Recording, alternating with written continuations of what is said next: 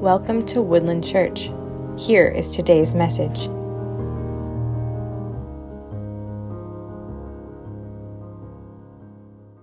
Tonight is New Year's Eve, if you have not been aware of that so far. And I have been looking forward to this service for quite some time. And what I love about New Year's Eve is every year on New Year's Eve or leading up to New Year's Eve, millions of people, possibly even billions, on New Year's Eve decided to make a change for the new year. Uh, you have probably done this at some point in time in your life where you're saying, hey, next year, I'm going to change this in my life. Uh, gym memberships usually kick off January 1st, and by February 15th, they they're getting canceled. Um, but every year, people love to make a change to start something new in their life as they go into the new year. Now, I do think that 2020 changed everything. Um, a lot of people in 2020 were like, 2020 is my year. It's going to be the greatest year ever. Do you guys remember what happened in 2020? COVID hit the nation, the world, governments shut down, spent a bunch of money. I'm not going to complain about the inflation because of that, but 2020 was like the worst year. Everyone who, who, uh, who acclaimed in January, 2020 is my year, uh, it quickly changed. And then I kind of feel like since then, like 2021, people kind of went into 2021 a little bit like skittish, like nobody were, were like making claims 2021's my year because everyone was still like, oh, I don't know what's going to happen. And I feel like the same thing happened last year. Like people are like, what's going to happen, right? No one's, no one's making any sort of big claims about the upcoming year. Um, even as I think about 2023, man, my, I'm just saying me personally, my mind wanders. I'm just sitting there thinking, like, like, like what's going on with this Ukraine situation, uh, China. I think a lot about China. Brad, Brad you can't be saying that. I, I always think of, of Trump saying China. China. I'm sorry. I just, that's like literally what my mind jumps to. Am I the only one who, when you hear the word China, you just think of our past president saying China on the uh, news there? It just, it just makes me totally laugh. But I do. I think about China and I think about like Taiwan and I just think about the world events that are simply taking place. Um, and my mom posted a picture that I wanted to kind of read to you guys here. It says, Nobody claim 2023 as your year. We're all going to walk in real slow, be good, be quiet, be cautious, and re- respectful, and touch, and don't touch anything.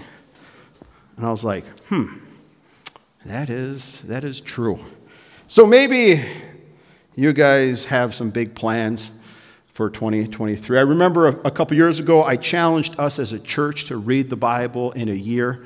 I know many of you took on that challenge, and some of you made it through, and some, some didn't, but I would still call that a win because I think that year many of us spent more time in the Word than what we had previously. Well, this year, I have got a challenge for us, and I wanted to kind of let you know how this came about here. So it was in July, and I was having ice cream, which I'm telling you guys, the Lord speaks when you eat ice cream. Like that's like, if you're ever wondering, like, hey, Lord, I want you to really, to really speak to me, go down to Frosty Treats, bump into a couple of church people, start having a conversation, and the Lord speaks. And that was literally what had happened on that evening. We bumped into some, some church people, we started talking, and in the midst of that conversation, I really felt like the Lord was pressing this on my heart for our church and specifically for 2023 as we were approaching it. And the conversation, it was, the conversation went all over the place. But as I think about New Year's Eve, I thought I wanted, I wanted to share this message on this day as we prepare for the new year, as we think about what is coming up this upcoming year. I want us to be talking about prayer tonight. I think as we look to the new year, this is a vital, vital sermon for us as we go into the new year. So, please turn with me tonight to Hebrews chapter 11. Please, please stand, and we're going we're going to look at Hebrews chapter 11, verses 1 through 6 here. And we're going to read what the Word of God says this evening. Says, Now faith is the assurance of things hoped for, the conviction of things not seen. For by it the people of old received their condemnation. By faith we understand that the universe was created by the Word of God, so that what is seen was not made out of things that are visible. By faith, Abel offered to God a more acceptable sacrifice than Cain, through which he was commended as righteous, God commending him by accepting his gift. And through his faith, though he died, he still speaks in verse 5.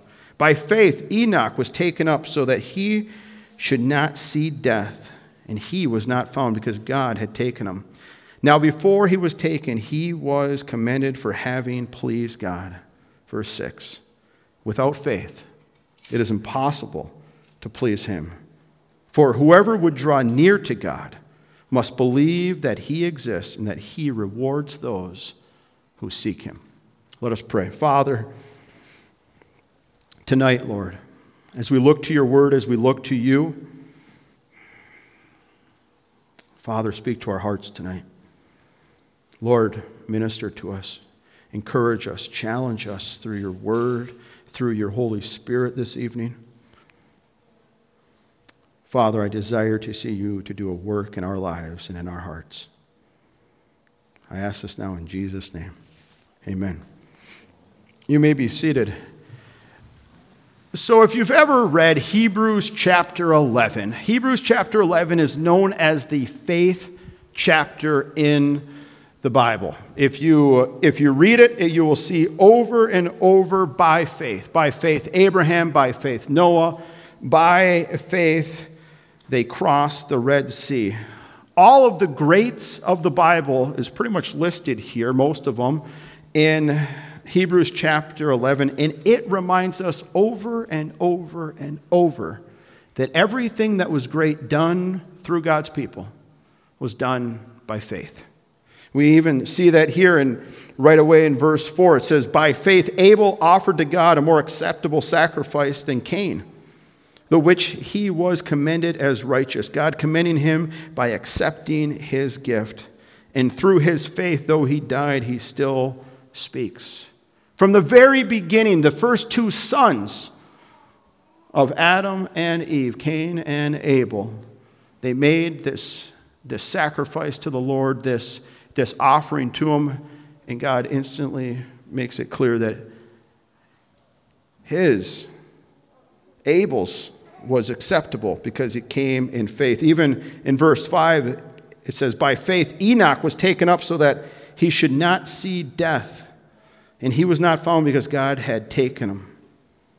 This whole idea of faith is just so prevalent throughout Scripture, but here we see that it is by faith God operates. Is by faith Enoch is, is, is taken, and you may be sitting there wondering, I haven't even heard of, of this Enoch guy. Genesis chapter 5, there's like one verse about him. Like, we don't get a whole lot of information, but we do know that he was a man who lived by faith. We even understand here in verse 3 it was by faith we understand that the universe was created by the Word of God, so that what was seen was not made out of things that are visible. I love this one because in the age that we live in and in the times that we that we dwell in God's people understand that it was by faith. We trust Him that He created this universe. Things didn't just happen out of, out of absolutely nowhere. We trust it because we come to it and we believe it in faith. I always like that one because, you know, people in the, sometimes in the scientific community are like, oh, yeah, well, we know exactly what happened 4.5 billion years ago. And it's just like, Hmm, man, that's a, that's a big faith right there. That's like a, you were there 4.5 billion years ago. Like, like everything that you're saying with, with absolute confidence. It's like, it's like some people have faith in that, and I put faith in the Word of God. And even here it says, by faith, we understand that the universe was created by the Word of God. God spoke, and it happened. But how do we know that? By faith. But what is faith? What is this, this faith spoken about? Hebrews 11 1 gives us that answer. Now, faith is the assurance of things hoped for, the convictions of things not seen.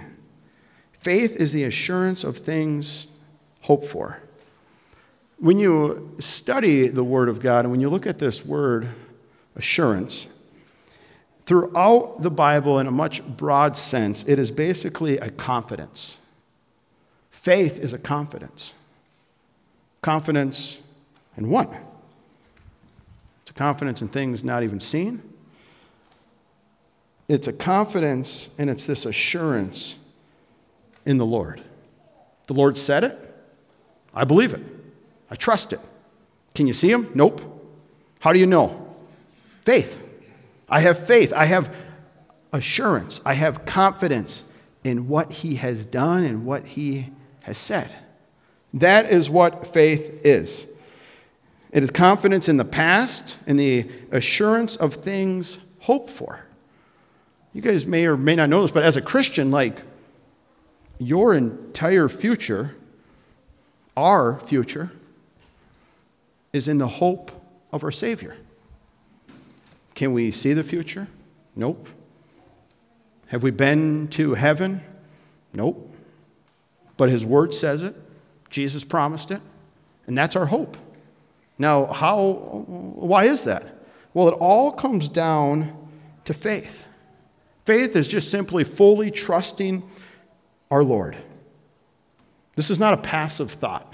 This isn't like, well, yeah, I think God might have done this. Yeah, I, I think Jesus is real. Yeah, I, I, I think his word is true. It is this unwavering confidence in the Lord. Zero doubts. He is as real as the air we are breathing right now. I just, I think about that. Do we believe that He's real? And I mean, like, just really believe it. We're like, no matter what takes place, no matter what happens, it's this unwavering confidence in Him. Not confidence in what we can see, not confidence in, in, um, in like apologetics. It's just the Lord said it, and I'm assured. I trust it, I believe Him. You might be sitting there thinking, well, what does this have to do with prayer? I thought, I thought we're talking about prayer and you're talking about faith here tonight. Well, I, I bring this up because I know people struggle in prayer. I know oftentimes people are, are saying, Pastor, man, like, I want to pray. My prayer life just isn't really that strong. The reality is this, and this may be a hard one for us to really swallow. We don't pray because we don't believe. If you have faith, you pray. If we lack faith, we don't pray. I, I share this because the lack of prayer in our life is just evidence of lack of faith. It's not a lack of time, it's not a lack of, a lack of discipline. The lack of prayer within people's lives is a lack of faith in the one. It's a lack of believing he's true, he's real, he's listening, and he cares, and he loves, and he died for you. Think about John Wesley.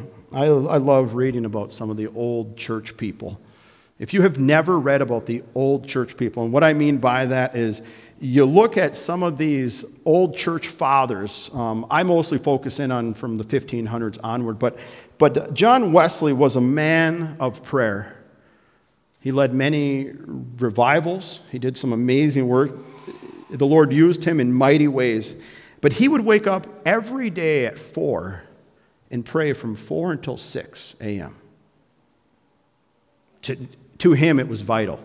To him, is if I'm not praying, man, I'm, I'm, I'm missing out.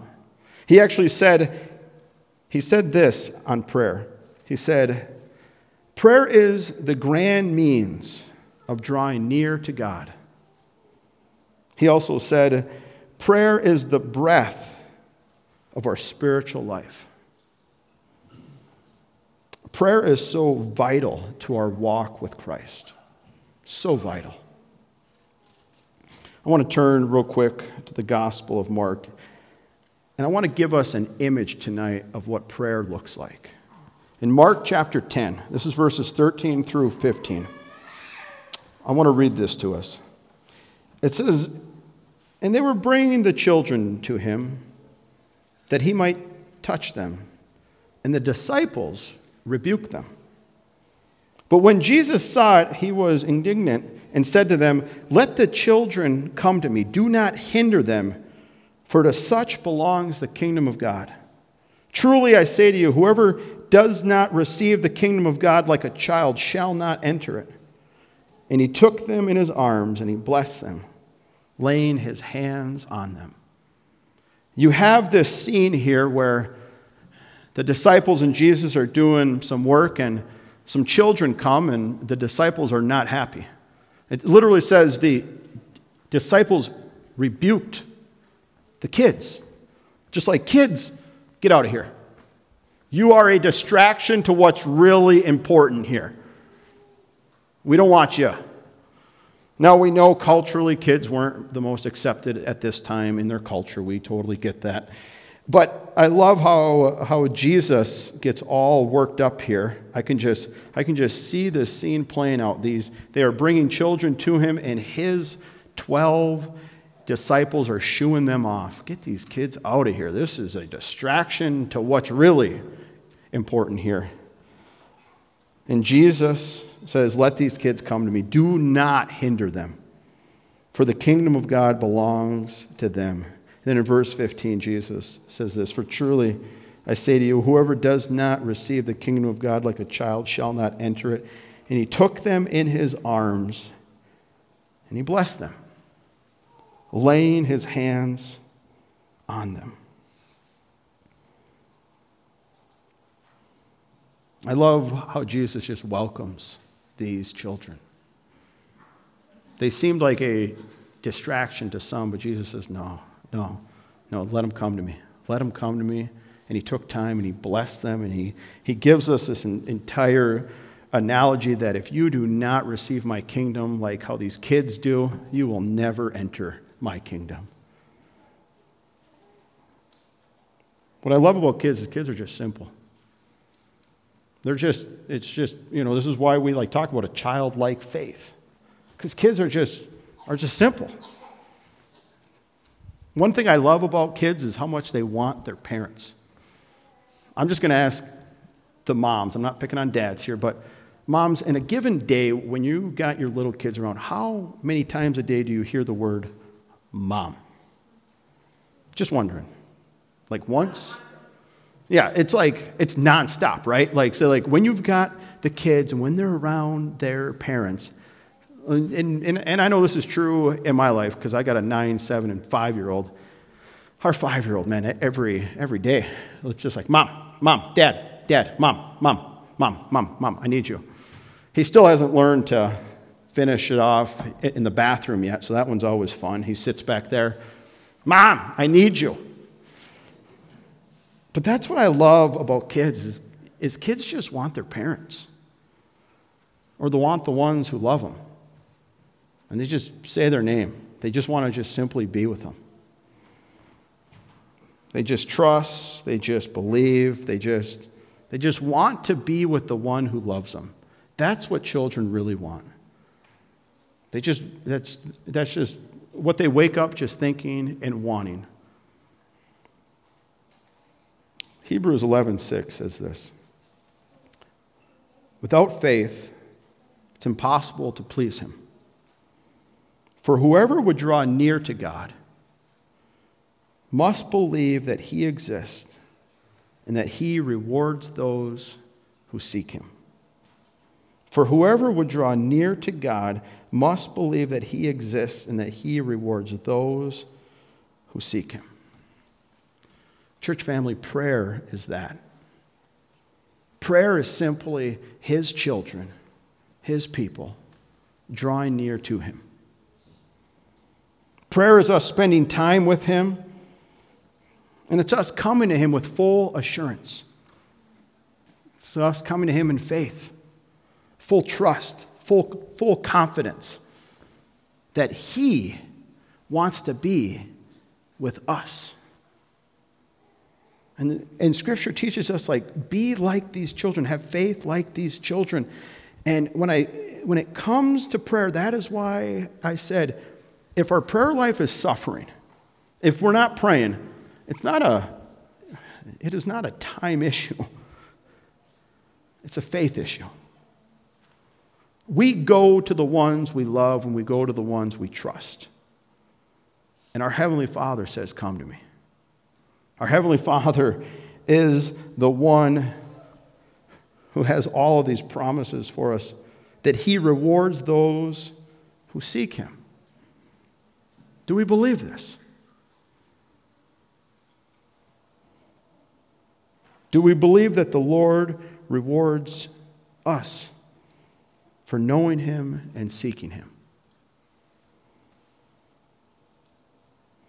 I share this tonight, church, because I think prayer is the most vital thing that His people can do each and every day.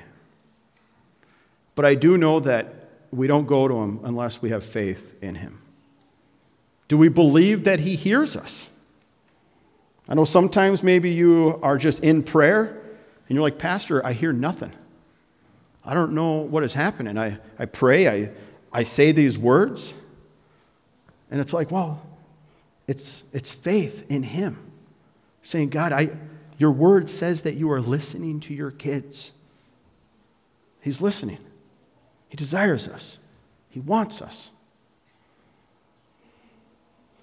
I think about David in Psalm 64. Listen to these words here. Oh God, you are my God. Earnestly I seek you. My soul thirsts for you. My flesh faints for you. As in dry and weary land where there is no water. So I have looked upon you in the sanctuary, beholding your power and glory, because your steadfast love is better than life. My lips will praise you. So I will bless you as long as I live. In your name I lift up my hands.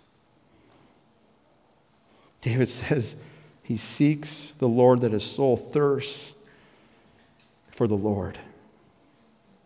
David knows the Lord's steadfast love. If you've ever read Psalms, that, that phrase comes up over and over and over. David is constantly praising and constantly saying, Lord, your steadfast love, how wonderful your steadfast love is. And, and as I look at, at the life of David, his confidence, his assurance in God God, you, you, you are 100% real. You 100% are listening to your servant David. You love me. Your steadfast love is always there. And as I think about us, church, as I think about God's people, my prayer is that we would have confidence in Him, that we'd have faith in Him, and that we'd go to Him, that we would spend time with Him. As I look at this new year, I just think, what if God's people got really serious about prayer? What if God's people desired Him more than anything else? What if we could say, as what David says here, Oh God, you are my God, earnestly I seek you, my soul thirsts for you. I've probably shared this, but as you read the Christian history, and I know I bring up history constantly, Did you guys know that every revival that has ever taken place starts with prayer? It doesn't start with a big production. It doesn't start with, you know, a, a new hip church. It doesn't start with this, you know, you know, cool service that, that churches go for. It literally starts when God's people get on their knees and cry out to Him. You can read this over and over and over. The revivals that take place is when God's people pray. There's nothing else to it. It's not, you know, there's, there's no special magic formula. It's when God's people get on their knees and they cry out, and all that they want in their life is more of Jesus. And then God works. And then other people's lives get changed, and our lives get changed, and our passions change, and our desires change. And, and, and God does this beautiful new work within His people, but it always starts when they pray. And as I think about as I think about our county, as I think about our city, as I think about we got 66,000 and 95% or so don't even attend church, don't even know who Jesus is, doesn't even spend time with believers. I just think, how are we going to reach people? Prayer. It's plain and simple. It's prayer. It's when God's people humble themselves before the king, get on their knees, and say, God, I need you. Lord, do a work in my life. And then God starts to work, and lives get radically changed.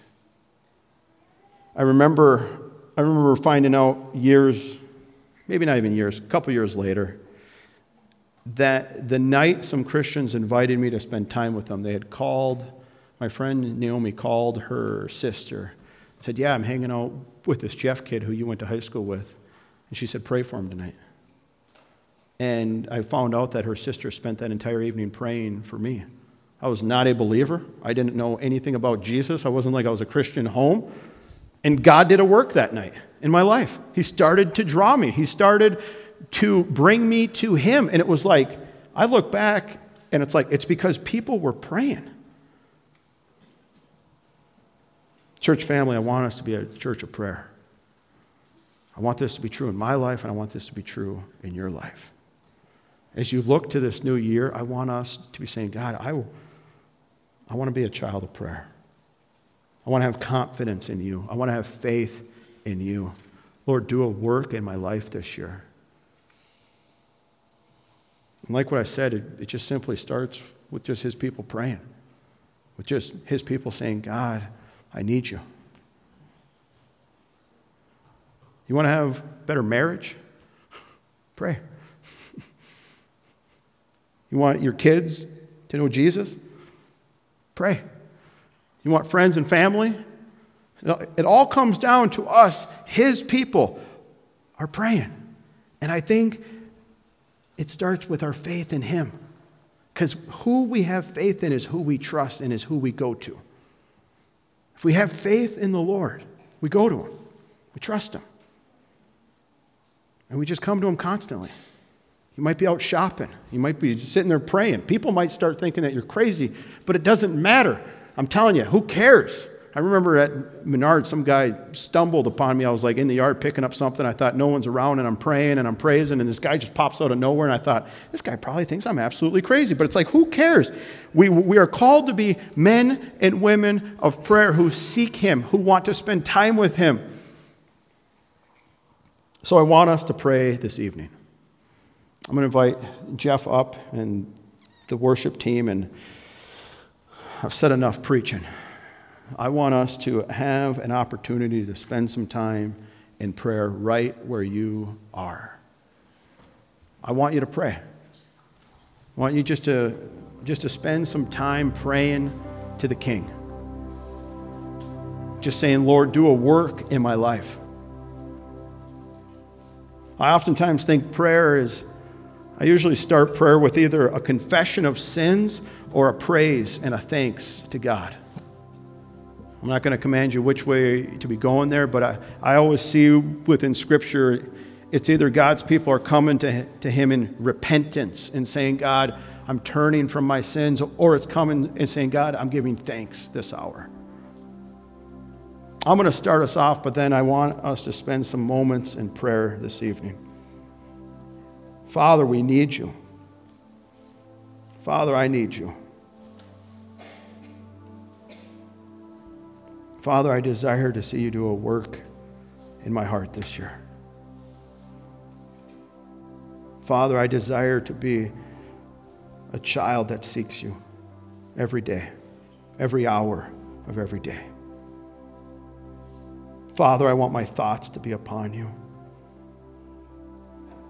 Father, I'm sorry that I've put other things before you in my life. Father, I'm sorry that I've seeked after things of this life.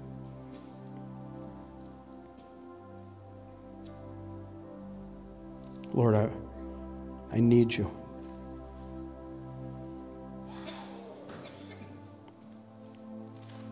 Father, we come to you tonight. Holy Spirit, do a work. Do a work in our hearts. Father, pour, pour out faith within our hearts and minds this evening.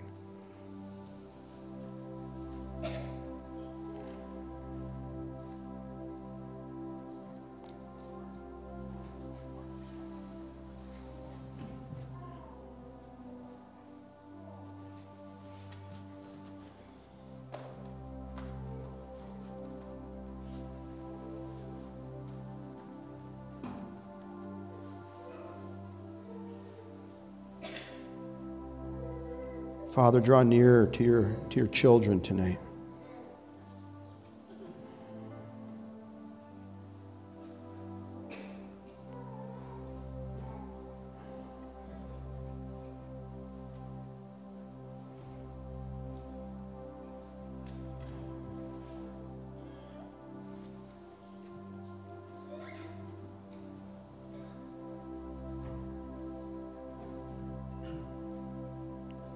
Lord Jesus, grow our faith tonight.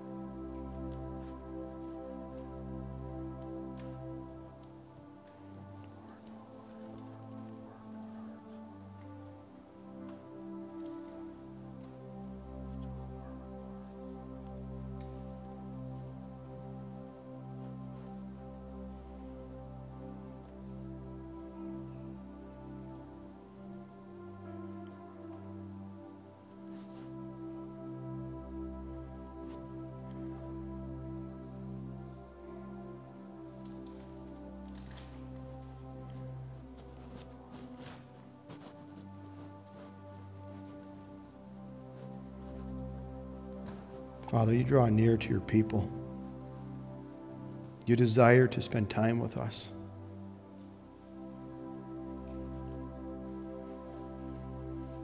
Father, grow a desire within us for you. Father, you forgive us. You love us. You created us. You know us. Even before we even come to you, Lord, you know exactly what's on our hearts and minds. Father, help us just to be children that just spend time with their Father. Father, help us to be people that run to you, that pursue you more than anything else in our lives.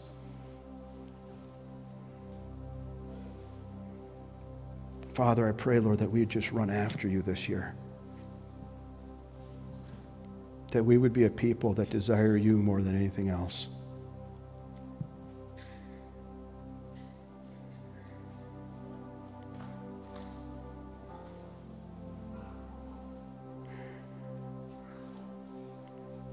Father, I thank you for the work that you've done on the cross to make us righteous before you. Father, I praise you. For your loving kindness endures from generation to generation. Lord, you are faithful to your people. You are kind. You have righteous judgments. You are King. You are Lord.